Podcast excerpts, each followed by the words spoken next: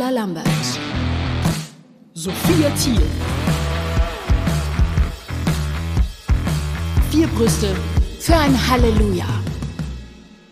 Herzlich willkommen bei einer neuen Folge, einer ganz besonderen Folge von Vier Brüste für ein Halleluja. Und zwar mit unserem allerersten Gast, den wir jetzt hier begrüßen dürfen, und zwar Kathi Hummels. Ja, was soll ich sagen? Ja, Halleluja. Wir sind heute sechs Brüste. Ja, ja.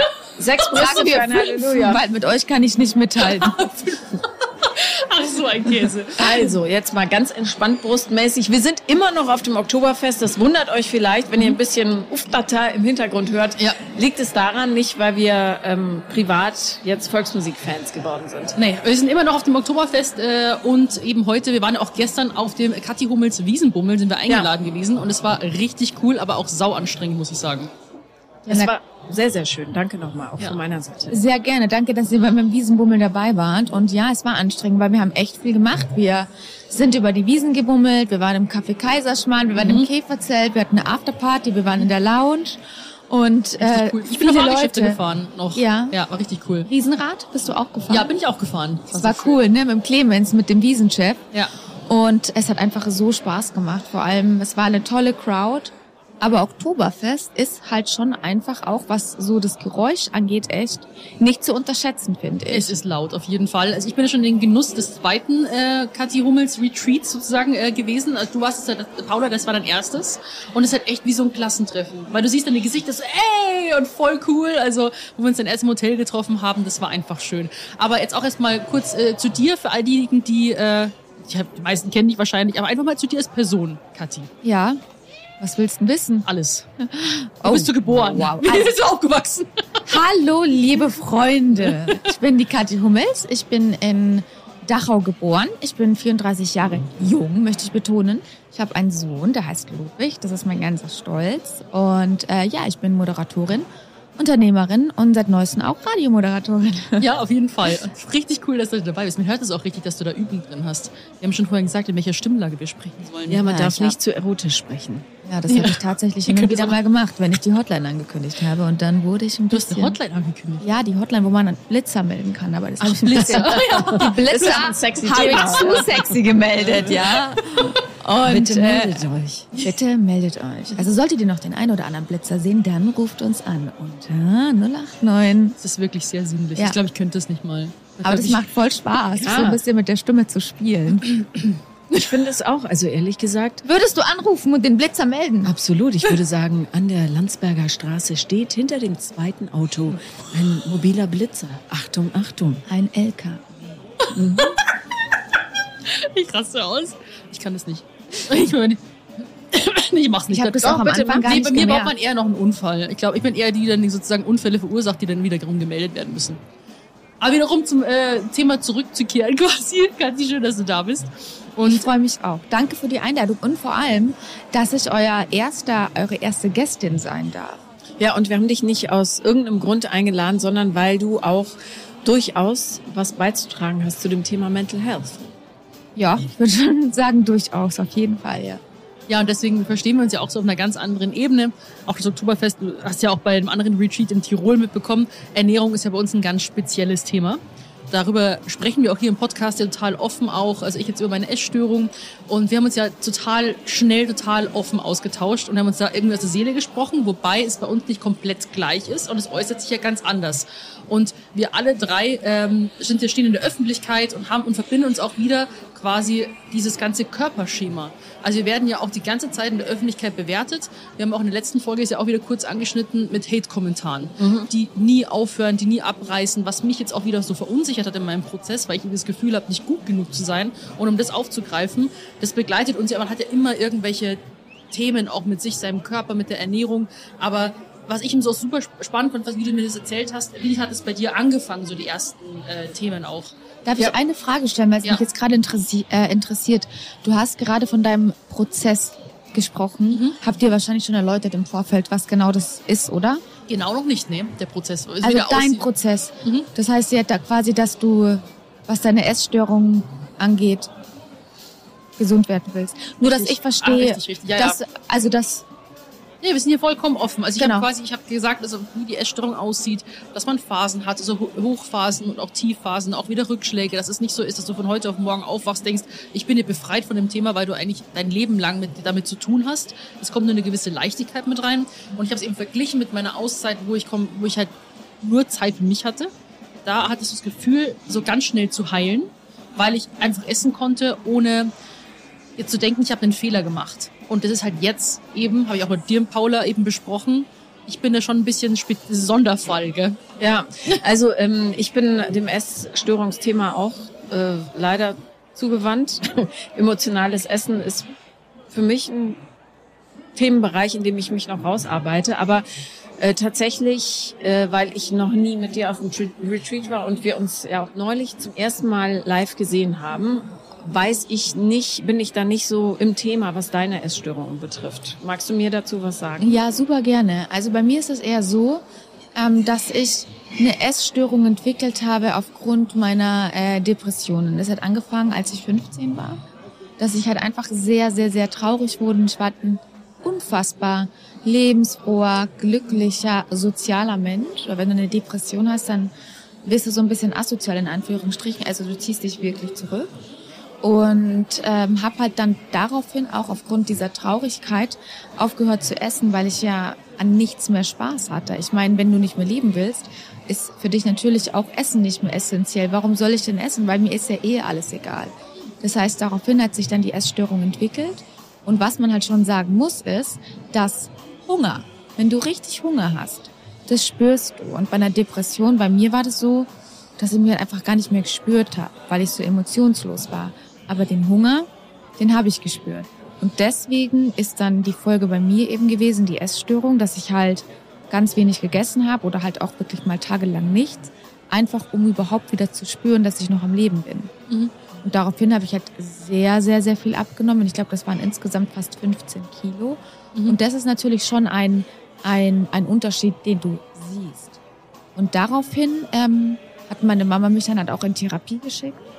Und am Anfang dachten die halt, das ist eine Magersucht oder halt eben eine Essstörung, weil damals, als ich 15 war, das ist jetzt 19 Jahre her, war das halt auch noch nicht so verbreitet, dass man eine Depression haben kann, beziehungsweise was genau ist es. Deswegen ist es mir ja auch so wichtig, heute der Depression ein Gesicht zu geben, weil das einfach eine Krankheit ist, die du nicht siehst. Und ähm, eine Essstörung ist halt eine, eine Folge, die ganz oft sichtbar macht, was eben in der Seele so los ist. Deswegen sind wir beide, Sophia, da ja auch ein bisschen unterschiedlich, weil du hattest erst die Essstörung, dann die Depression. Und ähm, bei dir, Paula, bin ich tatsächlich auch gar nicht so im Thema, aber ich kenne die Problematik mit dem emotionalen Essen, weil tatsächlich meine Schwester das auch hat. Und das haben ganz viele Menschen und viele trauen sich da gar nicht drüber zu sprechen. Ja. Und deswegen ist es ja auch so schön, dass wir drei heute hier sitzen und kein Blatt vor den Mund nehmen, sondern einfach ganz offen und ehrlich unsere Gedanken teilen. Wie ist denn der aktuelle Stand bei dir, äh, Kathi, jetzt mit Essstörung und Depression? Also wirklich, ich kann wirklich das erste Mal jetzt seit langer Zeit sagen, dass es mir wieder sehr gut geht. Ähm, ich habe ja auch privat jetzt viel Stress gehabt. Das äh, kommuniziere ich auch ganz offen. Und was ich so krass finde, ist, dass es meiner Seele dabei eigentlich immer super gut ging. Das hört sich vielleicht total doof an, aber auch aufgrund der Erfahrung, der Therapien und dass ich mich in- und auswendig kenne, ist mein Kopf, meine Seele, mein Mind so stark, ich kann Dinge auf Kommando wegdrücken. Ich kann sagen, nein, das macht mich jetzt nicht traurig. Weg. Und dann geht es weg. Das Problem ist nur, jetzt komme ich zum Punkt, dass das ja nicht weg ist, nur weil ich es wegdrücke, Ja. sondern es ist immer noch da. Und ich habe das jetzt körperlich gemerkt bei mir. Ich hatte zweimal Corona in äh, Thailand zum Beispiel. Nach meinem Dreh für Kampf der Reality Stars wurde ich ja auch zusammengeschlagen, ausgeraubt und habe mir die Rippe gebrochen. Hat auch wieder drei, vier Wochen gedauert, bis mein Körper überhaupt regeneriert hat. Und ähm, dadurch habe ich jetzt auch in der letzten Zeit noch mal ein bisschen an Gewicht verloren, was aber nicht mit Depression oder Essstörung zu tun hat, sondern einfach, dass ich viele Dinge gemacht habe, die meinem Körper geschädigt haben und mein Kopf war aber so stark, der hat die weggedrückt und deswegen kann ich jetzt sagen, geht's mir wieder gut, weil ich jetzt endlich mal wieder auf meinen Körper gehört habe und mich um den gekümmert habe und das sind echt so Sachen, da muss man drüber sprechen, weil Körper und Seele müssen in Balance sein. Aber wegdrücken ist ja keine Praxis, die langfristig Langfristig nicht. Ja. Aber wenn man einfach eine Depression hatte und sich so viel auch mit sich auseinandergesetzt hat und 15 Jahre seines Lebens in Anführungsstrichen verschwendet hat, ja, weil man immer traurig war und man mittlerweile diese ganzen Mechanismen kennt, die man anwenden kann, die ich anwende, damit es eben nicht mehr so ist, kann ich halt sehr, sehr gut kompensieren Ja. und wegdrücken. Ich kann aber auch mit anderen Dingen kompensieren. Und das ist halt das Problem, dass ähm, man, wenn man das hat, wissen muss, ich kann das zwar ja, aber ich muss reflektieren, ich muss verarbeiten. Und ich habe mir deswegen bewusst auch in letzter Zeit immer mehr Zeit genommen, um auch einfach auch mal zu weinen, weil ähm, das, was ich da erlebe und was ich jetzt auch hinter mir habe, in Anführungsstrichen, das ist ja schon auch ein Trauerprozess und Trauer muss man zulassen. Und Ja. ich habe jetzt auch die letzte Zeit, wenn ich mal überfordert war oder wenn ich einfach mal gedacht habe, oh Gott, ich schaffe alles nicht, Mhm. dann habe ich so richtig gemerkt, dann habe ich immer angefangen zu heulen, wie so eine Heulsuse. Ja. Und dann habe ich aber auch immer gesagt, ich gehe jetzt mal kurz raus. Dann bin ich rausgegangen, habe kurz geweint, habe mich wieder gebündelt und dann ging es mir wieder besser. Und ich finde, das ist voll okay. Man muss Emotionen zulassen, aber ähm, manchmal da nervt es mich halt einfach, weil ich nicht immer traurig sein will. Und dann Ja, aber das kenne ich. Also habe ich es halt viel weggedrückt mal eine Zeit lang. Voll. Ja. Also mir fällt Weinen richtig schwer. Also wenn ich zum Beispiel mal einen Anflug habe, wo ich denke, ah, ah, jetzt kann ich Emotionen rauslassen, weißt du, das ist ja wirklich auch manchmal ein sehr befreiendes Gefühl, dann ist bei mir sowas, dass ich sofort wegdrücke, sofort wegmache. Also, Wirklich? ja, wirklich. Ich kann nicht richtig weinen. Also zum Beispiel mein, mein Freund äh, sagt auch zu mir, jetzt wein doch endlich mal. Weil, so, weil ich ihm jetzt so zum Beispiel mal erzählt habe, es gibt genügend Abende, wo ich mit ihm da sitze und sag was, was mache ich hier überhaupt? Ich bin doch, was, was bin ich für eine Influencerin? Ich, ich bin nicht gut genug, ich sehe nicht gut genug aus, ich mache nicht, äh, mein Content ist, ist schlecht und so weiter. Das ist richtig krasse Selbstzweifel. Ich liebe dich, Sophia Thiel. ja, das ist wirklich, also da hocke ich dann da und dann sagt der Rafa so, also versucht mir halt dann log, mein Rafa ist sehr rational, ich bin halt super emotional. Hab meine Therapeutin, ähm, habe ich dir glaube ich auch schon mal erklärt, dieses Beispiel gesagt mit dem Gartenzaun außenrum, der rationale, logische Sicht, die Vogelperspektive und in der Mitte ist so der Garten mit Emotionen, mit Blümchen, also Unkraut und so weiter und da hocke ich immer drin. Und ich sehe gar nichts mehr vor lauter Unkraut und Blumen manchmal. Aber dann möchte er logisch argumentieren, warum es jetzt, warum es jetzt unlogisch ist, äh, so zu fühlen. Und ich so, es ist mir klar, dass es unlogisch ist, aber ich fühle es jetzt gerade und es gibt mir einfach Scheiße und ich kann es aber dann auch nicht rauslassen, wirklich. Also ich habe schon probiert mit Schreien ins Kissen, mit äh, eben wirklich so forcierten Weinen, aber äh, also wirklich fällt mir unglaublich schwer. Darf ich da kurz was sagen und intervenieren? Gefühle sind nicht logisch. Du Ja. kannst ganz viele Dinge nicht erklären, weil sie einfach in dir drin sind. Das ist auch ganz oft das Unterbewusstsein. Und das habe ich zum Beispiel auch gemerkt. Ich habe mich jetzt auch immer gefragt in letzter Zeit, also ich bin wirklich keine Heulsuse, aber manchmal, wenn es mir dann zu viel wird, vor allem privat, beruflich, da bin ich echt eine Bank. Aber so privat, wenn mich dann Menschen ärgern, ich werde so wütend, ich werde so traurig, dass mir dann einfach Tränen ins Gesicht fließen und ich wirklich anfange zu weinen. Und normalerweise ähm, bin ich keine Heulsuse, aber Ja. es ist nicht logisch. Aber es ist wahrscheinlich einfach ein Teil unserer Persönlichkeit. Und ich glaube, das Beste, was man machen kann, ist, dass man sich dann so akzeptiert. Deswegen sage ich auch immer zu meinen Freundinnen, ganz ehrlich, ich weine jetzt nicht, weil ich überfordert bin, irgendwie im Beruf oder weil ich zu viel arbeite oder sonst was, sondern das hat mich persönlich verletzt. Und da habe ich auch gelernt zu unterscheiden und eben diese Dinge anzusprechen. Und ähm, seitdem geht's mir viel besser. Also ich versuche mich da auch echt nicht zu verstecken. Mhm. Ist vielleicht so ein Tipp. Ja, Also ich möchte kurz eine Lanze für alle Heulsusen dieser Welt brechen. Du auch, oder was? Ja, also A, finde ich Heulsuse sehr despektierlich. Ich weine viel und gerne. Also ich lasse Emotionen immer sofort raus, weil ich ähm, gelernt habe, dass das einfach der gesündere Weg ist. So, aber Sophia, was mich interessiert ist, kannst du ungefähr erklären, was für Gedankengänge oder Gefühle hochkommen, wenn du dich entscheidest, die Tränen jetzt wegzudrücken? Äh, ja, sofort, dass ich dann auch denke, jetzt reiß dich zusammen. Also ich denke, das ist aber auch so, wie ich aufgewachsen bin. Das ist immer, ich habe auch als Kind nicht viel geheult, auch wenn ich jetzt hingeflogen bin und mich aufgeschürft und geblutet habe und so weiter. Ich habe sofort mich versucht zusammenzureißen und ähm, keine Schwäche zu zeigen. Ich glaube, ich bin dann quasi mit dem dann auch so, mit dem Sport und so weiter, war es ja auch keine Schwäche, sondern Stärke zeigen und ähm, Heulen habe ich ja damals immer als, als ja auch Heulsuse, als was Negatives irgendwie gesehen und ähm, ja, negative Emotionen kann ich ja eh nicht so gut verarbeiten. Deswegen esse ich ja. Also bei, bei dir ist es ja auch so, ähm, Kathi, dass du ja quasi spüren möchtest durch Hunger. Und bei mir ist es so, dass ich mich fühlen möchte durch Essen. Also mit diesem überfüllt sein. Das ist ja quasi das, Ja. wenn du einen Essanfall hast, willst du dich erden, du willst dich, willst diese negativen Emotionen, sei es Frustration, Trauer, Wut und so weiter, möchtest du dadurch wegschieben mit dem Essen. Ja, ist ja beides das Gleiche, egal ob man nichts isst oder zu viel. Also Ja. die Ursache ist die gleiche. Da kann ich auch noch was zu sagen. Wenn ich ähm, traurig bin, beziehungsweise wenn ich zum Beispiel ähm, eine depressive Phase hatte, dann habe ich mich ja aufgrund der Depression, das muss man sich so vorstellen, das ist wie so ein schwerer Steinkoffer, der, also ein Koffer gefüllt mit Steinen, der auf deinen Schultern lastet. Und ein Grund, warum ich dann auch nicht so viel Appetit habe und nicht so viel esse, ist, weil ich mich ja dann noch schwerer fühle.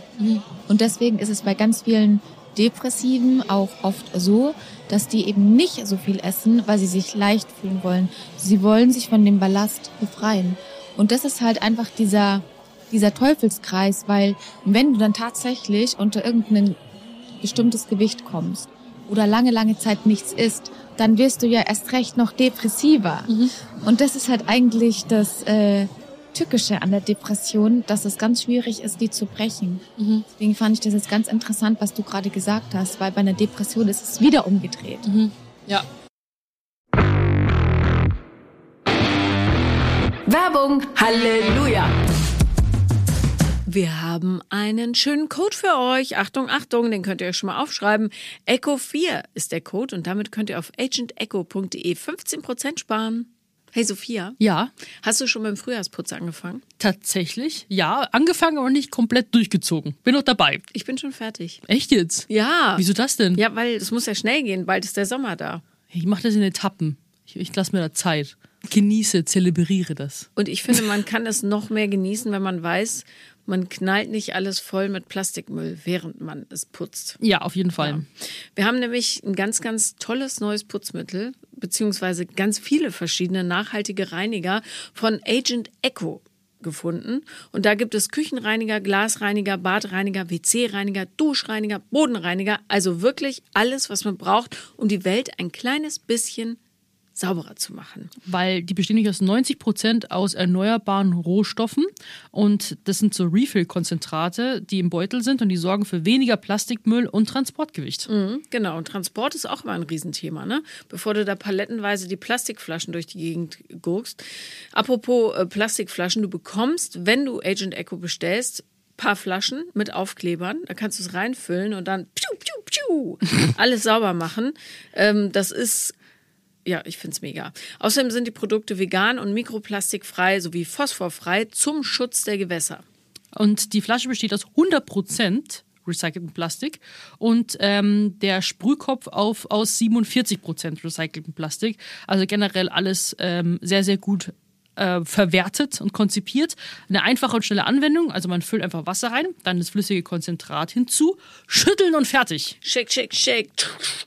Und das Tolle ist, wir haben natürlich ein Extra für unsere Zuhörer und Zuhörerinnen. Und zwar mit dem Code ECHO4, also ECO4, bekommt ihr jetzt bei agentecho.de 15%, die ihr da euch sparen könnt. Genau. 15 Prozent agentecho.de und so macht Putzen einfach mehr Spaß, auch der Natur. Werbepause beendet. Wie, wie war denn die Schwangerschaft für dich, Kathi? Weil das ist ja ein, äh, ein ein Zeitraum im Leben einer Frau, wo die Kontrolle einem relativ abgenommen wird. Also es ist ja schwierig, sich da, äh, ja, oder sagen wir so, die, die Gefühle, die fließen ja eher über in dieser Zeit. Es war wunderschön. Ich hatte gar kein Problem mit dem Zunehmen und Gewicht ist auch eigentlich überhaupt nicht so mein Thema, weil ich esse super gerne, aber ich bin mittlerweile auch so krass psychosomatisch, wie ich jetzt gerade schon versucht habe zu erklären. Mein Kopf ist manchmal so stark, dass mein Körper dann irgendwie versucht mir zu zeigen, Kathi, jetzt bitte beschäftige dich mit deinen privaten Problemen, mit der Traurigkeit, lass es zu, weil ich muss so viel leisten, du kompensierst so viel durch deinen Kopf, ich komme ja gar nicht mehr hinterher.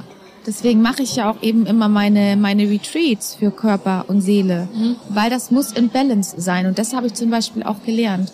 Und in der Schwangerschaft, um deine Frage zu beantworten, Paula, ich musste immer so ein bisschen auch ausschweifen, weil ich will, dass man das zu 100 Prozent versteht, war das für mich überhaupt kein Problem, weil da war für mich an oberster Stelle erstmal, dass ich super dankbar bin, dass ich überhaupt äh, schwanger geworden bin, weil ich war ja jahrelang auch untergewichtig und das hätte gar nicht funktioniert, auf gut Deutsch gesagt, dass ich ähm, gar nicht glauben konnte, dass ich schwanger werden konnte, ohne irgendwelche Probleme, ohne irgendwelche Hilfsmittel, sondern ich hatte ein so großes Glück. Ich, ich war schwanger. Ich, ich bekomme ein Kind und da war die Dankbarkeit, die Dankbarkeit so groß, dass ich mich total damit abgefunden hatte. Und seit dem Zeitpunkt, wo ich wusste, dass ich schwanger bin, habe ich auch gespürt, das hört sich wirklich so doof an, aber ich bin so ein sensibler, feinfühliger Mensch, dass ich meinen Sohn mit dem ersten Herzschlag gespürt habe, seine Persönlichkeit gespürt habe. Und seit dem Moment, als ich dann wusste, okay, da ist ein Baby in deinem Bauch, das ist der Ludwig, war das auch so, dass seine Persönlichkeit in mir gelebt hat. Und ich habe alles gegessen, was er jetzt liebt. Ich war schokoladensüchtig, Toblerone-süchtig, dunkle Toblerone-süchtig. Äh, 200 Stück bei Amazon auf einmal bestellt, weil ich nach 20 Supermärkten keine gefunden habe, war das für mich echt überhaupt kein Problem, weil ich habe diesen Zustand geliebt, akzeptiert. Aber ich war halt auch nicht nur Kathi. Alle Sachen, die ich davor gerne gegessen habe, die habe ich nicht mehr gegessen, weil der Ludwig die nicht wollte. Auch keine, kein Gemüse mehr, kein Fisch. Das war wirklich Fried Chicken, Ketchup, lauter so Zeug, Wassermelone, ganze am Stück, Toblerone, Eis, alles. Und auch meine ganzen Freunde meinten dann immer, ey, das ist so krass, wir kennen dich so gar nicht, ne? Pizza, alles. Das ist wahrscheinlich auch ein Gefühl der Freiheit, oder? Äh, gar nicht mal der Freiheit. Ich habe einfach, ähm, das, das war mein Unterbewusstsein. Ich habe mir das geholt, was mein Körper, was der Ludwig wollte. Und ab dem Tag, wo er dann wieder, wo er dann geboren war, wo ich dann wieder nur Kathi war, war es auch so, dass ich endlich wieder meinen geliebten Kaffee trinken konnte, weil den konnte ich auch nicht mehr trinken. Mir war von all den Dingen, die ich gerne mochte, immer schlecht.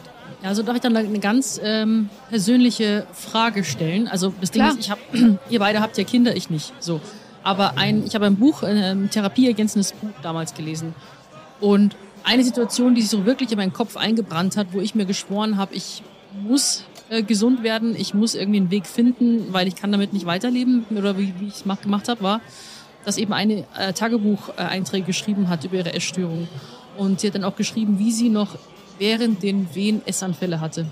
Und es hat mir so im Herz wehgetan, weil wenn ich mir vorstellen würde, dass ich eine, dass ich während der Schwangerschaft erstens äh, einen Essanfall habe, weil du isst ja wirklich, also wenn du so, ein, so wirklich so, ein, so eine Fressattacke hast, so wie ich damals 2018 und 19 ganz schlimm hatte, also am schlimmsten, dann isst du ja wirklich bis körperliche Schmerzen, wo ich mir denke, ich würde mir damit wahrscheinlich das Baby verletzen. Und ich, ich kann jetzt, jetzt schon wieder emotional. Ich habe dann zum Heulen angefangen, wo ich das gelesen habe. Und wenn ich mir vorstelle, ich, bin, ich liege in den Wehen, der habe dann einen Essanfall oder kann die Schwangerschaft überhaupt nicht genießen, weil ich denke, ich nehme zu oder quasi und diese ganzen Gedanken, das bereitet mir furchtbare Angst, sodass ich sogar das deswegen eigentlich vor einer Schwangerschaft zurückschrecke, weil ich Angst habe, dass ich dann unkontrolliert esse, dass ich mehr esse, dass ich äh, zunehme und damit nicht klarkomme und so. Und das sind dann meine Gedanken, die, die, die flößt mir voll Angst ein. Kannst du, ähm, Darf ich der Sophia die Angst nehmen? ja bitte, ja, ich, ich habe auch nur, auch. nee, mich interessiert, weil ich das, ähm, weil mir das, glaube ich, das Ausmaß der Menge nicht so klar ist, die für dich ein Essanfall bedeutet. Kannst du mir mal beschreiben, was da so alles reingeht in dich? Also, na, bis, bis, also was braucht Ja. es, damit du diesen Zustand der Sicherheit erreichst? Also das ist ja wirklich dann eigentlich dann am Ende gar keine Sicherheit mehr, sondern es ist dann wirklich so ein, Ab also so ein bodenloses Loch eigentlich. Und ich kann da nicht für jeden sprechen. Nicht jeder, jeder Mensch hat den gleichen Essanfall, die gleiche Menge. Ähm, das ist ja wirklich Ansichtssache. Also ich habe auch äh, Kontakt mit einigen Mädels, die Essstörungen haben, die sagten, sagen zu mir dann zum Beispiel so, ah Mann, ich habe jetzt gerade irgendwie, äh, keine Ahnung, Döner gegessen und ein Eis danach und es war ein Essanfall für die, wo ich mir denke, das sind Peanuts. Also das ist Entschuldigung, dass ich lache, aber. ja, wirklich ist so. Und dann habe ich so, und dann mein Essanfall war halt wirklich äh, Eskalation. Das Ganze steigert sich natürlich. Das ist nicht von heute auf morgen so, sondern wenn du natürlich schon einige Essanfälle hast, dann potenziert sich das und du suchst immer den nächst stärkeren Reiz. Das fängt meistens auch vielleicht manchmal mit harmlosen Sachen an, dass du zum Beispiel ganz viele Nüsse isst oder Obst oder auf was du irgendwas, was du dir verbietest. Und es wird dann quasi, du möchtest dann irgendwann, möchtest du Hardcore, so Fast Food, Pizza, Frittiertes und so weiter. So war es bei mir zumindest. Und ähm, ja, also in so einem Tag, wenn ich jetzt zum Beispiel von früh bis spät einen Essanfall hatte, weil das war bei mir meistens sonst immer nur in einem kleinen Zeitfenster. Du isst ja so schnell wie möglich in einem kleinen Zeitfenster, so richtig hektisch, weil du das Gefühl hast, du hast jetzt nur so und so lange Zeit und stopfst es dir rein, du schmeckst es irgendwann eh auch gar nicht mehr. Und ähm, aber ich, manchmal hatte ich auch wirklich auch in, in Los Angeles hatte ich den ganzen Tag und in Los Angeles hast du halt alles quasi. Du hattest, hast super gesund, aber auch super ungesund. Dann stehe ich halt auf, dann habe ich mir halt beim bei so einem Lieferservice habe ich mir halt dann in der Früh Pancakes bestellt und Waffeln mit Schokosoße und eine Acai Bowl und ähm, äh, was halt so ein Bagel, so ein belegten, also vier Sachen eigentlich, hast du den ganzen Tisch voll, dann isst du das halt. Dann kurz darauf später habe ich dann halt irgendwelche Riegel gegessen, so keine Ahnung, acht Proteinriegel oder sowas. Dann bestellst du dir eine, eine große Pizza und dann stellst du dir vielleicht noch zwei Liter Eis rein. Also da war so ein Eisdealer nebenan, habe ich dann so zwei also das hatten die waren 500 Gramm Becher, so ein Liter Eis quasi, zwei 500 Gramm. Und dann äh, abends bestellst du dir vielleicht nochmal irgendwas, irgendwie, keine Ahnung, Kentucky Fried Chicken oder irgendwas frittiertes McDonalds und dann hast du aber, du, du, du schmeckst es gar nicht mehr, du schiebst es nur nicht rein und dann lag ich einfach nur mit Schmerzen am, am Sofa. Ich konnte mich nicht mehr bewegen, auf dem Rücken tat weh, auf der Seite tat weh und ähm, waren die schlimmsten Momente meines Lebens für mich eigentlich so bisher. Also du liegst dann da dann hast du auch eigentlich Suizidgedanken. Kotzt du dann? Darf ich dich das fragen? Ähm, ich habe vor allem in der Anfangsphase, bei den ersten Anfällen gekotzt. Ähm, also bei meins ist ja Bulimia nervosa, weil du versuchst ja quasi, bei Binge-Eating hast du ja auch aus emotionalen Gründen, aber du isst sehr viel. Aber bei Bulimia nervosa quasi, bei Bulimie versuchst du den Fehler auszubessern, zu kompensieren, entweder mit Erbrechen. Manche nehmen auch ähm, also wir müssen ja auch gleich hier eine, sorry, eine Triggerwarnung rausgeben. Ich rede einfach so offen drüber, was muss man ja machen. Ähm, Abführmittelmissbrauch, also das gibt's auch. Oder halt ähm, auch dann mit Extremsport ist ja auch eine Kompensation, weil das habe ich ja auch gemacht. Am nächsten Tag gibt's dann nichts mehr zu essen und äh, trainierst einfach wie wahnsinnig und machst viel Cardio. Und ich habe mich dann auch ähm, damals in der Anfangsphase äh, auch erbrochen. Also vor allem vor der ganzen Fitness-Influencer-Zeit, wo ich in dieser Magersucht war, habe ich ähm, eigentlich ständig gebrochen, wenn ich mich überessen habe. Weil da war es auch irgendwie so ein bisschen, ich habe auch sehr wenig gegessen. Ähm, und ähm, das war dann auch so schlimm. Also meine, meine Familie hat auch, es war die schlimmste Zeit, die haben sich unglaublich Sorgen gemacht, die waren hilflos bei der ganzen Sache. Das habe ich aber dann aufgehört, weil ähm, es war auch so ein Moment, ähm, auch wenn du außerhalb warst, ganz schlimm. Ich habe eigentlich außerhalb nur getrunken, also immer nur Süßstoff, Getränke oder Wasser. Und dann habe ich es nicht mal ausgehalten in einem Abend und das war in so einer Kneipe und da gab's Buffet dann hab ich, bin ich halt hin und habe mir halt hab einen Muffin geholt, weil ich nicht mehr ausgehalten habe vor Hunger. Und ähm, dann ging es natürlich los. Dann bin ich immer und immer wieder zu diesem Buffet hin und habe die ganze Zeit gegessen. Und das war auch so ein einstellender Moment, wo ich das dann aufgehört habe, war, weil äh, Blut mitgekommen ist. Und dann habe ich gesagt, okay, jetzt ist, das ist jetzt der Punkt, wo ich jetzt nicht mehr erbrechen möchte. Und dann habe ich natürlich auch über meine recherchiert. Man bekommt ja auch, kann dadurch ein breiteres Kiefer auch bekommen quasi. Und, ähm, durch Erbrechen? Durch, wenn du ganz oft erbrichst, ja, du verätzt ja auch die Speiseröhre und so weiter. Und wo ich dann auch mit dieser ganzen Magersuchtsschiene aufgehört habe, war auch, weil ich in Ohnmacht gefallen bin von meinem Dad. So, ich saß im Winter nur eigentlich vom Kaminfeuer, weil ich so kalt war und ich bin nicht mehr warm geworden. Dann bin ich aufgestanden, weil er von mir irgendwas wollte und bin so knapp im Kopf an der Heizung vorbei, weil ich einfach umgefallen bin. Und dann bin ich ja quasi in diese Fitnessschiene rein, aber auch in die andere extreme Kontrolle und Körperspüren. Ich bin ja, haben wir auch in den letzten Podcast, ich brauche diese extremen Fühlen, extrem fühlen durch Essen, extrem fühlen durch Eisbaden, extrem fühlen durch Kraftsport, also Schmerzen im Muskel und so. Und das ist halt wirklich krass, äh, dass man nicht, einfach nur spüren will. Und irgendwie aber auch so Flucht vor der Realität. Also das war so ein Essanfall bei mir, das ist halt eine Riesendimension, das, das wird immer schlimmer, also so, und dann versuchst halt wieder auszugleichen. Und heute esse ich halt wirklich sehr speziell. Ich habe meine Sonderwünsche. Äh, Kathi ist da wirklich immer total, also verständnisvoll. Und da habe ich auch dann hier quasi, das ist dann, ich fühle mich dann leider immer schlecht, wenn ich da sitze und was anderes kriege, weil ich mir denke, ich bin jetzt so das Alien und die anderen haben was anderes und gucken vielleicht auf meinen Teller und das ist komisch und ich würde irgendwie auch gern Schweinsbraten essen, aber ich habe einfach zu große Angst, vor diesem, vor diesen schlimmsten Phasen, vor Essanfällen. Aber das bestätigt total, ganz kurz, meine Theorie, dass Depressionen äh, die Manifestation sind von Gefühlen, die nicht gefühlt werden dürfen. Ja, Also weil, so weil be- beide, was ihr erzählt, da fehlen total die Zwischentöne. Also das Weiche, das Aber das habe ich zum Beispiel für mich mittlerweile schon enorm gelernt. Deswegen ähm, lache ich immer über mich, wenn ich merke, okay, jetzt bist du im Restaurant, jetzt willst du wieder deinen Extrawunsch, weil ich einfach auch durch meine Schwangerschaft gelernt habe, dass so wie ich bin, so wie ich esse, das, das tut mir gut. Und wenn ich akzeptiert werde von anderen, fällt es mir viel leichter, dass ich mich auch selber akzeptieren kann, weil du nicht das Gefühl hast, du bist irgendwie die ganze Zeit anders oder komisch. Deswegen ist es ja auch so wichtig, dass wir da eben drauf aufmerksam machen, weil warum darf man denn nicht sagen im Restaurant, ich möchte das Essen gerne anders haben, weil so schmeckt's mir. Was ist daran schlimm? Ja. Muss man immer alles so machen, wie andere das wollen? Und soll ich euch mal ein ganz schönes Beispiel ähm, sagen? Als ich zum Beispiel jetzt in Los Angeles war, da habe ich ähm, eine wirklich wunderschöne Frau getroffen. Und die war ähm, halb schwarz und hatte ganz viele Sommersprossen im Gesicht. Und ich fand die so schön, dass ich zu ihr gesagt habe, hey, I really love your freckles.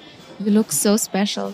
Dann hat die mich angeschaut und hat fast geweint und hat gesagt, früher, also auf Englisch, da habe ich die wirklich gehasst, weil ich gehänselt worden bin, weil ich als halbschwarze Sommersprossen habe. Und ich war so erschrocken, dass ich Tränen in den Augen hatte. Und dann habe ich zu ihr gesagt, no, you know what? They make you special because mainstream is so boring. Und das finde ich, das sollten wir auch in unserer Gesellschaft ein bisschen mehr versuchen zu platzieren, vor allem eben in Deutschland. Man muss nicht immer der Norm entsprechen, weil Persönlichkeit ist das Schönste, was ein Mensch haben kann. Und das ist genauso innerlich wie auch äußerlich. Und deswegen finde ich, darf man sich dafür nicht schämen. Und wenn du zum Beispiel zu meinen Events kommst oder wenn wir beide was unternehmen, das liebe ich eben auch so in unserer Freundschaft. Wir, wir lassen uns einfach und wir, wir genießen und wir sind für uns einfach äh, Sophia und Kathi und wir sind halt special. Und das sage ich auch immer allen. Du bist special. Ja, also, also ist klar, das ist, aber das ist trotzdem bei mir, es fällt mir immer noch schwer. Also wirklich so meine, ich weiß nicht, warum das so ist. Damals habe ich meine Tupperware halt damit rechtfertigen können, dass mein Job ist. So, ich bin Athlet, ich muss mich vorbereiten, das ist mein, mein Job. So. Und da wurde es halt noch akzeptiert, also, ah, sie ist Athlet. So, Punkt. Aber jetzt ist so, meine Geschichte ist halt jetzt öffentlich, wo ich mir denke, Gott sei Dank, der Druck ist weg. Aber trotzdem, wenn ich mein, mein Spezialessen bekomme, esse ich es lieber alleine irgendwie, weil ich immer das komische Gefühl habe, Aber So. mit mir schon. ja, mit dir genau, mit dir schon. Und Paula würde ich auch ich hab klar, ja auch Spezial- Natürlich mit Vertrauensperson. ich saß aber dir gestern gegenüber. meine ich, Also, na ja, klar, nein, aber so halt in der, wenn wir jetzt alle gemeinsam bestellen, nur ich bekomme was anderes. Das ist mir für mich auch nicht einfach. Das ist nicht so, wo ich mir denke so, hä, ich bekomme jetzt mein Ding, sondern bei mir ist es wirklich so, ich würde jetzt super gerne mit euch Käsespätzle essen. Aber ich habe einfach, ich denke danach, glaube ich, dass mich mein Kopf einfach kaputt machen würde. Also erstens ging es dir sicher besser gestern als uns allen, weil Glasspatzen sind jetzt auch nicht so, dass man sich super danach fühlt, finde ich. Hast du Kassspatzen gegessen? Nee, ich hatte Knödel und Soße. Wie immer. Aber ganz ehrlich, ich habe, äh, Wollt ihr wissen, was ich hatte? also ich verstehe deinen. Was hast du gegessen? Ja, pass auf. Essiggurken, Brezeln. Dann musste ich aufstehen, weil ich noch ein äh, Interview machen musste. Und dann hatte ich noch äh, ein Proteinbar in meiner Tasche. Das ist wenig. Ja, es ging. Also es, ich habe es dann schon ganz gut ausgehalten. Das Problem war nur, dass ich danach noch Bier getrunken Ja. habe.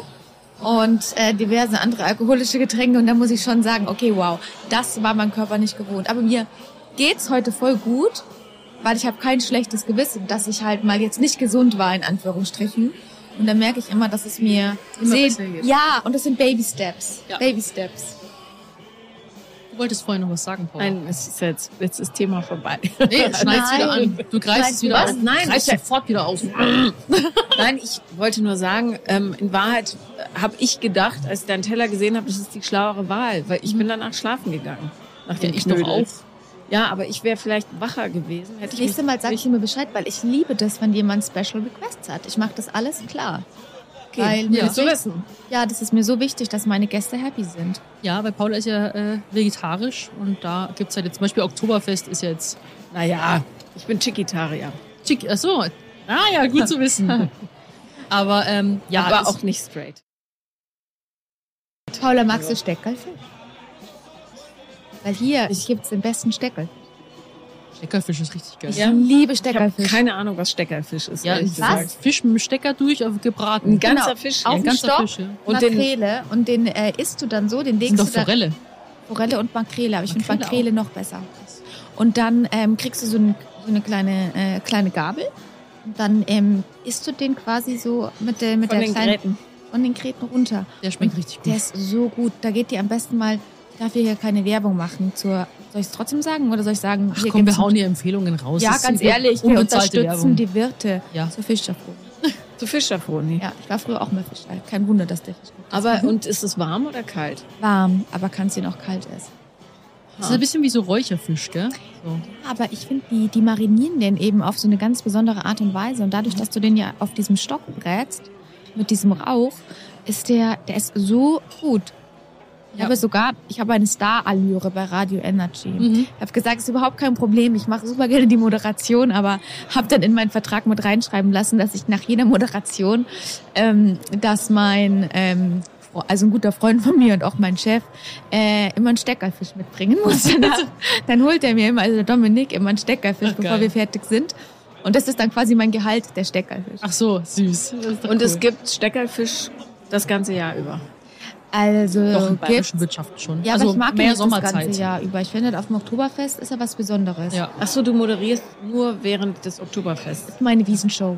Alles Und klar, da ist in meinem. Vertrag mit drin, Steckerfisch. dass ich halt einen Steckerfisch kriege. Cool, süß. Ja, ne? Ja, aber Essen ist wirklich, ähm, glaube ich, bei uns in den Köpfen schon sehr präsent. Das finde ich auch immer sehr spannend, weil letzten Endes gibt's nicht richtig oder falsch. Es gibt nicht, das ist gut, das ist schlecht, weil Essen, ähm, finde ich, ist viel mehr äh, eine, eine Glaubenssache, finde ich, als eine Faktenlage, weil ähm, letzten Endes kann man auch nicht sagen, dass ein Burger ungesund ist und äh, eine Karotte immer gesund. Weißt schon, das ist so, das ist zum Beispiel, wenn du den ganzen Tag nichts gegessen hast und du hast nur diesen Burger, dann ist der auch jetzt gut für dich. Weißt du, was ich meine? Und es ist so, keine Ahnung, das ist so, so eine Perspektive und du wirst davon nicht sterben. Und das ist so, finde ich eigentlich so, eigentlich müsste Essen, sollte eigentlich so angenehm in den Hintergrund rücken, aber es bestimmt dann doch irgendwie immer wieder den Alltag. Also das ist bei mir zumindest so und immer sehr präsent und das nervt mich dann auch, wo ich mir denke, ähm, ich will einfach von Essen meine Ruhe haben. Ich will nichts damit zu tun haben. Aber ich weiß jetzt auch nicht, ob das so der gute Ansatz ist. Nee, eigentlich nicht. Es muss, ähm, also man darf nicht, oder was heißt darf, aber ideal ist, wenn man nicht um des ähm, Essens willen isst, sondern weil man halt den Körper mit Nährstoffen versorgen will. Ja, Bewusst- bewusstes Nährstoffe gibt es. Essen. Es gibt einfach Bewusstes Lebensmittel mit mehr Nährstoffen für dich und es gibt Lebensmittel mit weniger Nährstoffen für dich. Das heißt aber nicht, dass die gut und die schlecht sind. Man muss halt einfach die Wahl treffen und Naja, die, es muss sich die Waage halten. Ne? Ja, richtig. Eigentlich, ja. Ja, und das finde ich halt irgendwie, dass man das halt irgendwie so in der Gesellschaft, das gibt's immer, die, es ist fast schon wie eine Religion. Weil jeder, der auch von seinem überzeugt ist, dann sagt auch, dass das meistens das Beste ist. Aber es kann ja, was für Kathi gut ist, ist vielleicht für dich irgendwie nicht gut. Und was du gerne machst, das passt für mich zum Beispiel überhaupt gar nicht. Und das ist halt so, ähm, habt ihr so gewisse halt auch so, was ist euch beim Essen besonders wichtig? Also ist, ähm, Paule, wie schaut es so, so, so ein Ernährungstag bei dir aus? Würde mich mal interessieren. Du stehst auf, was ist Frühstück, hast du Snacks, Abendessen? Wie gehst du da so ran oder isst du lieber auswärts? Kochst du selber? Also ich koche jeden Abend, weil wegen Kinder. Mhm. Ähm, aber dadurch, dass ich nur von Männern umgeben bin, auch meine Haustiere sind alle männlich. Ich weiß aber nicht, wie das passieren konnte. Die essen gerne fleischlastig, was ich nicht mag. Und äh, darum komme ich häufig zu kurz in meinen Bedürfnissen, so, weil ich eigentlich eher lieber Gemüse essen würde. Es fällt mir aber schwer, Gemüse so zuzubereiten, wie ich es gerne mag. Darf ich dich mal einladen? Total gerne. Ich bin die Gemüseexpertin, wirklich, Sophia. Ich habe es dir auch schon ganz oft gesagt. Ja. Und ich habe dir mal Gemüse bestellt nach Kathi Rezept und Ja. du warst absolut begeistert. Ja, der gell? Brokkoli. Oh, Ja, wow. ja, total gerne. Ich Das liebe machen wir, okay? Ja, Okay, absolut. Gemüseparty, yay! Aber ähm, ich, es gibt auch in der Tat Tage, äh, wo ich kein einziges Gemüse esse. Mhm. Das ist mir neulich aufgefallen. Aber ich esse momentan relativ wenig, weil ich, weil es mir so gut geht. Ja, Paula ist verliebt. Ja. Also, Was? Wie heißt der neue? Christian. Ah, wie alt Ganz- ist der Christian? 37. Was? Was? Du bist ja auch 37. ich, konnte, ich konnte ja gar nicht glauben, wie alt Paula ist, ne? weil ich dachte so, mein Alter, Paula ist eine jünger, Tigerin, eine Granate. Vollgranate. Ja, das, Paula hat die neue Liebe. Es war Deswegen, ja, schön. Der Trend geht älter als du, der Christian. Kann man sich den ausleihen? ich hatte den Rapper. Also bin ich die Einzige, die eigentlich keinen hat, oder? Ja, aber das kriegen wir noch hin. Wie, hast du bisschen auf der Wiese, Wiese auf der Wiese, auf der Wiese geflirtet? Auf der Wiese auf Da liegt sie wieder. Also jetzt mal ganz ehrlich, das ist, ich bin ja privat Schüchtern. voll schüchtern. Also ich sehe dann schon Männer, die ich jetzt eigentlich so ganz attraktiv finde. Aber weißt du, was ich glaube, ganz kurz, ich glaube, dass Männer richtig eingeschüchtert sind, weil du überhaupt nicht schüchtern wirkst, sondern hier so, bam, hier, du gibst hier ein Interview, Kamera an, hier, das ist mein Event, so. Und dann denken die, glaube ich, hier so, äh, hier habe ich gar nichts zu sagen, weil schon, das ist so. Es Also gibt das- ja immer einen Unterschied zwischen öffentlicher Person Ja. und dem ja wahren klar, aber so denke ich mir, dass das Also vielleicht Männer schüchtern denken. gar nicht in Bezug auf, dass ich jetzt Angst habe, auf jemanden zuzugehen. Nur, ich äh, verrate euch jetzt hier mein absolutes Geheimnis. Wenn ich mal einen Mann wirklich gut finde, das passiert sehr selten, dann bin ich voll weird. Auf gut Deutsch gesagt. Ich werde total merkwürdig. Und ich weiß immer, was ich zu sagen habe. Ich meine, ich stehe vor der Kamera, ja. Ja. Ich mache auch ganz viel live. Ich weiß immer, was ich sagen muss. Aber wenn ich einen Mann gut finde, dann weiß ich es nicht. Und es ist so unangenehm, es ist einfach awkward. Und dann lache ich aber innerlich immer schon ähm, über mich, weil ich mir dann denke, okay, der muss dir echt gefallen, weil du weißt einfach nicht, was du sagen hast, was du sagen sollst. Hallo, das ist ich, komisch. Kathi, mein Name. Ja, das kriege ich noch bin- raus, aber ich finde ich find keine Gesprächsgrundlage. Ich finde immer eine Grundlage Ja. irgendwie. Und äh, ja, vielleicht könnt ihr zwei mir da ja mal ein bisschen Tipps geben. Ja, also an alle bin lieben, voll aus der lieben Übung. Männer da draußen, wenn Kathi zum Stottern anfängt und nicht mehr weiß, was sie sagen soll, ist ein gutes Zeichen. Was, so- wie soll er denn sein? Ähm, ich habe jetzt gar nicht so einen Typ, aber super gerne ein bisschen größer als ich, was nicht schwer ist. Der ist wirklich nicht schwer. Und äh, charismatisch. Also ich mag schon Männer, wo ich finde, die sind und haben was Besonderes. Das war's. Wie, wie weit soll er sein in seiner persönlichen Entwicklung? Weil gerade wenn du mit jemandem zu tun hast oder eine Partnerin, dann in dem Fall, die mit Depressionen und Essstörungen zu kämpfen hat, musst du ja, finde ich zumindest, also wäre es ideal, wenn der schon an sich gearbeitet hat ne? und so nachempfinden kann, was gerade bei dir passiert. Ja, schon nachempfinden kann, was bei mir passiert, was das vielleicht auch ist. Aber ich glaube, besser ist es, ähm, das ist wirklich lustig, weil ich bin meiner Mami ähnlich. Und mein Papa zum Beispiel, der ist ein totaler Ruhepol. Der war jetzt mit mir auch in Los Angeles auf Dreharbeiten.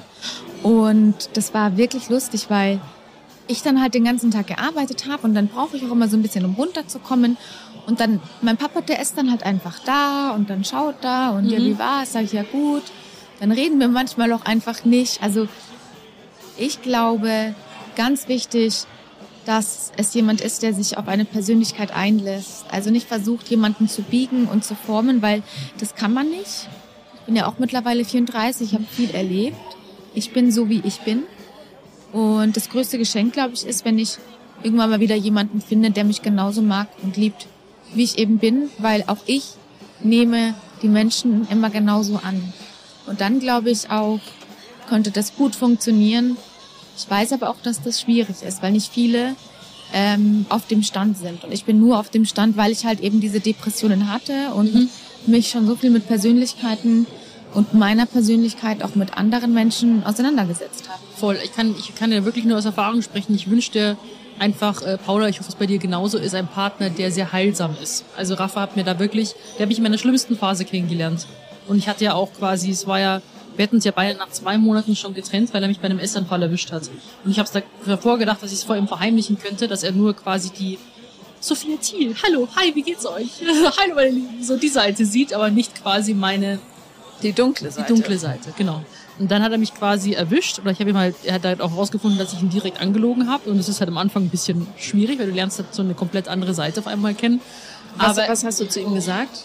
also, also die Situation war so, äh, wir haben während der Lockdown-Corona-Zeit, also wir haben uns ja da kurz davor auch kennengelernt, dann äh, so kurz vor Weihnachten 2019.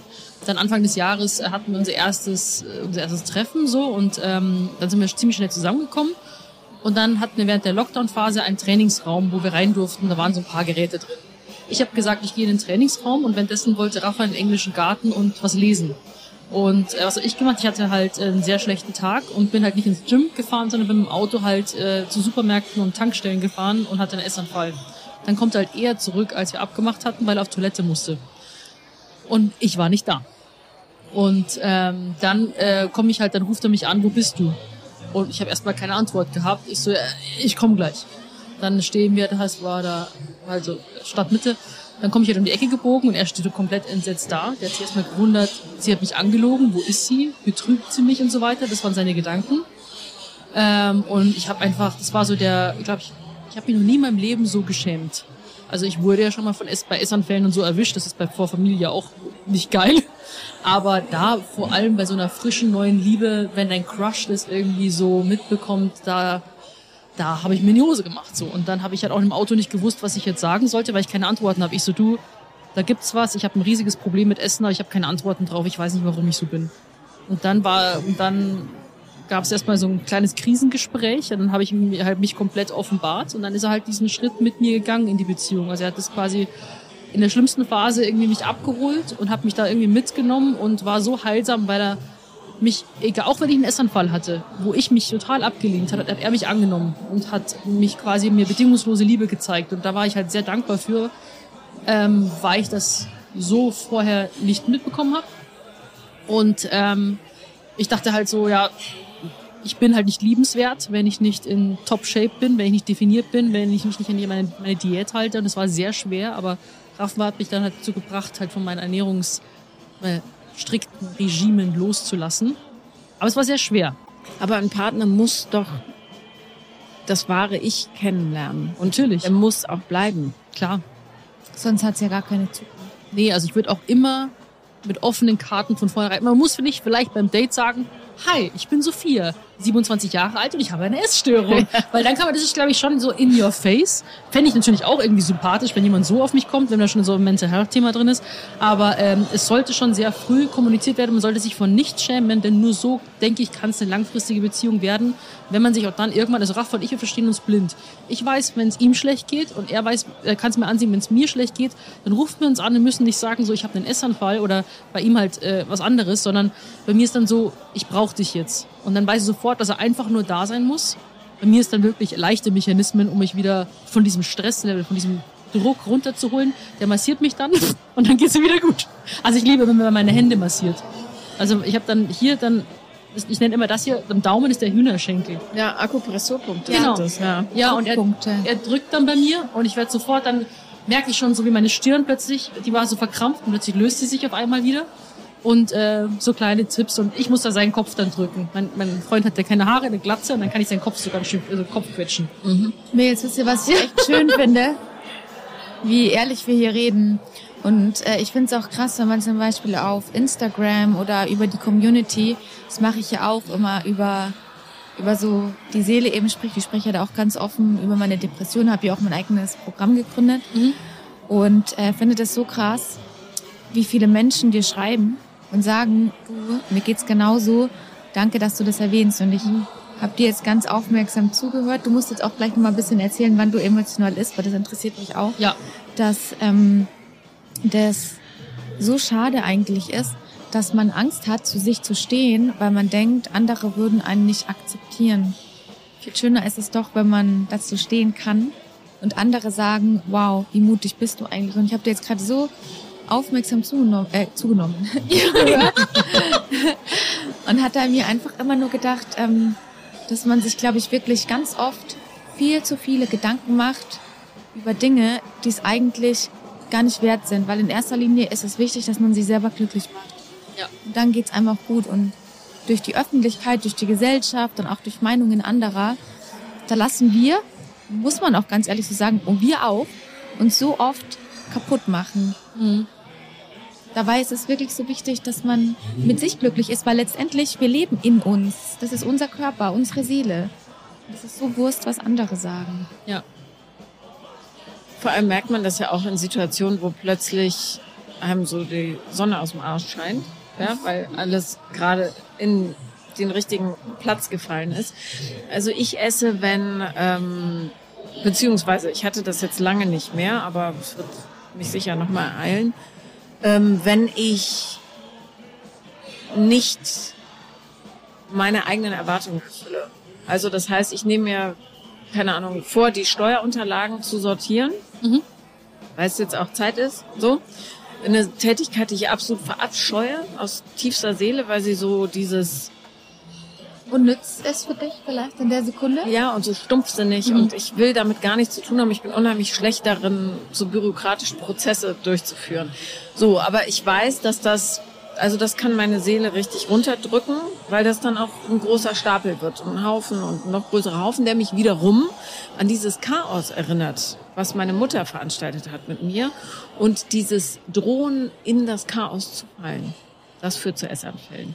Also Dann- Essanfälle, ich habe das nicht aus, also nicht mal ansatzweise. Was isst du denn dann? So wie was, du. was isst du denn bei dem emotionalen Essanfall? Bei, bei mir würde dann schon reichen, zum Beispiel ähm, Sachen zu essen, auf die ich eigentlich kein. Zum Beispiel, ich hasse Pizza. Ich finde Pizza richtig doof. Was? Du hast Pizza? Ja, ich finde es eklig. Einzigste Person, die. Ich esse auch nicht. Was? Was ist los mit euch? Nee, also ich finde ich Pizza esse richtig lieber dämlich. Brokkoli und Lachs oder irgend sowas. Ich finde Pizza ist schon krass. Vor allem mit Trüffel. Aber wenn ich dann, Okay, now you got it. wenn ich dann eine Pizza essen würde, ähm, und ich merke, wie schlecht sich das anfühlt einfach. Ich finde, Pizza essen ist, da kannst du auch einen Eimer Beton aussaufen. Genau dasselbe Gefühl entsteht im Körper. Ähm, dieses vollgestopfte, das reicht ja schon, sich voll zu stopfen, so eine Pizza, ähm, ist so unangenehm. Und dann beginnt dieses Selbstbezichtigen, ja, Äh, nie schaffe ich das, pfui, Spinne, ähm, das ist so eine einfache Tätigkeit, diese blöden Belege zu sortieren und, und, und. So, und dann äh, komme ich in so eine, oder kam, wie gesagt, ich habe es jetzt echt ewig nicht gehabt, aber äh, in so eine, ja, auch eine depressive Verstimmung, die ist jetzt bei mir nicht so massiv, äh, aber für den kurzen Moment, also ein paar Stunden oder einen Tag oder zwei. Ähm, genau, und dann wenn ich aber zum Beispiel in so einem Hoch bin und so mit Volltempo durch den Tag bretter und alles gut läuft und ich diese scheiß Belege in einer Dreiviertelstunde, länger dauert es nämlich in Wahrheit nicht, durchsortiere, ähm, dann passiert, dann habe ich auch nicht übermäßig Hunger. Aber immer wenn ich in das Chaos von früher, aus meiner Kindheit zu fallen drohe, dann muss ich dagegen anessen. Hast du da mittlerweile so äh, Trigger? Weil eigentlich ist es ja schon so, dass wenn man es weiß, kann man ja auch was dagegen tun. Genau, darum habe ich es ewig nicht gehabt.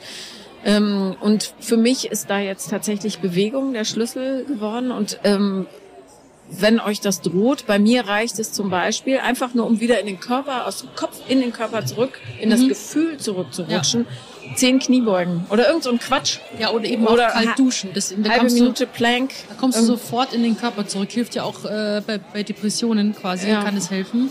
Also bei also quasi depressiven Verstimmungen, sagen wir es so. Also ich habe ja auch quasi jetzt keine, bei mir ist ja an erster Stelle die Essstörung, woraus depressive Episoden resultieren. Bei dieser Depression, woraus die Essstörung resultiert. Also, Also Yoga hilft psychosomatisch, Yoga. weil Mhm. der Körper, der ist ja der Spiegel der Seele und du kannst natürlich gewisse Verspannungen, Blockaden auch lösen. Deswegen, ich bin auch ein ganz großer Fan, weil du gerade deine Handfläche erwähnt hast von äh, Shiatsu. Das ist so eine Art japanische Medizin und die wirkt quasi so, dass verschiedene Energiebahnen im Körper ähm, gedrückt werden und du löst gewisse Blockaden und Anspannungen im Kopf führen zu verschiedenen Blockaden im Körper.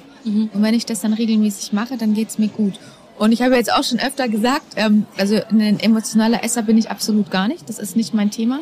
Ich bin eher dann so jemand, ich brenne, brenne, brenne, brenne, brenne, brenn, brenn, vergesse es, brenn weiter und merke dann irgendwann mal, wow, schau auf die Uhr.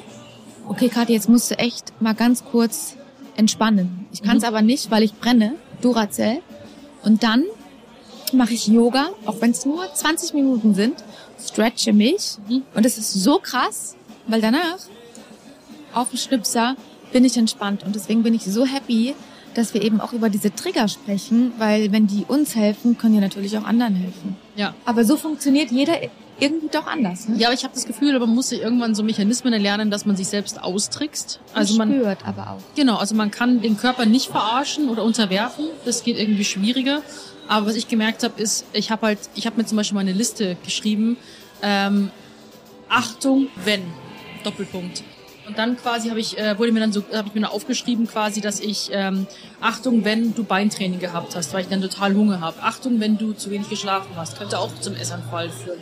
Aber die Liste, die habe ich also hat meine Therapeutin gesagt, ist nicht so gut, aber man muss halt so gewisse Mechanismen haben, dass man erlernt, okay, ich bin jetzt in einer Trigger-Situation, ich gehe duschen oder ich mache ich mach Kniebeugen oder ich mache jetzt Yoga. Das muss so eine instant nächste Gedankenfolge sein, weil sonst war immer quasi der schnelle Gedankengang quasi so, was habe ich zu Hause? Ah, da liegt noch Schoki.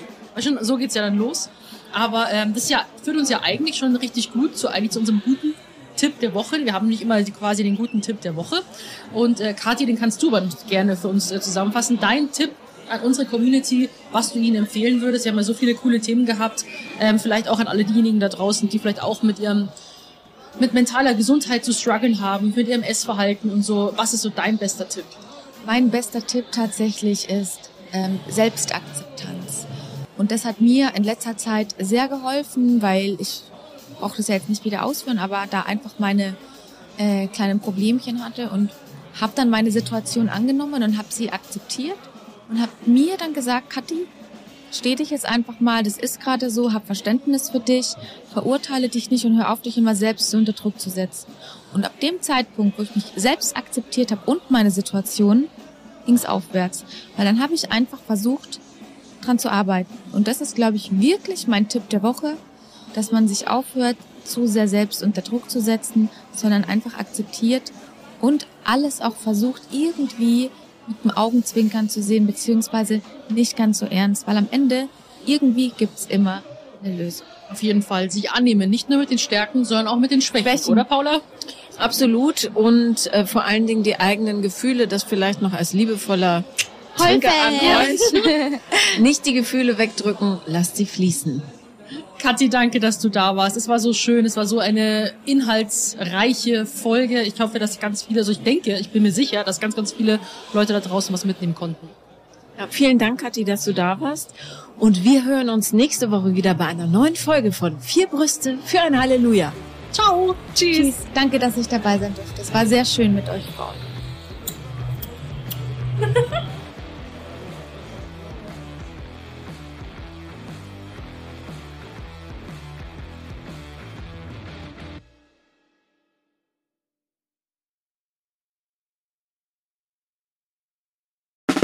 Der 7-One Audio Podcast-Tipp. So, ganz kurz, stopp, bevor ihr abschaltet. Hallo, Grüße, äh, hier sind wir nochmal. Wir sind äh, Niklas und David und äh, wenn euch diese Podcast-Folge, die ihr jetzt gerade gehört habt, gut gefallen habt, dann können wir euch nur sehr empfehlen, kommt mal rüber zu uns. Hört mal, hört mal, hört mal bei uns rein. Vielleicht ist das ja was für euch. Es ist eine Einladung. Ja, absolut. Also wir öffnen die Tür. Und ihr müsst nur noch reinkommen. Genau, kommt rein. Also vielleicht habt ihr jetzt noch was vor, vielleicht habt ihr noch eine Autofahrt vor euch, vielleicht wollt Genau. ihr jetzt gerade noch mal zu Hause ein bisschen sauber machen, aufräumen ähm, oder Freund, Freundin besuchen oder Oma und Opa, dann ähm, äh, hört doch einfach mal eine Folge. Wir sind quasi die 5 Euro, die ihr irgendwann mal in die Hosentasche gesteckt habt und dann die Hose gewaschen habt und dann äh, aus dem Schrank wieder rausnehmt und sagt, oh, hier sind 5 Euro. Das sind wir. Wir sind quasi ein Geschenk für euch. Und Ja. ihr wusstet aber noch nichts davon. Ja, ihr könntet wahrscheinlich gleich reicher sein, wenn ihr uns hört. Ah, gedanklich. Also mental ähm, Bereicherung im äh, Mindset. Falls ihr äh, Mindset-Defizite aufweist. Kommt We vorbei. got you covered. Wir gleichen das aus. Also bis gleich. Dudes, der Podcast, überall und auf allen Podcast-Plattformen.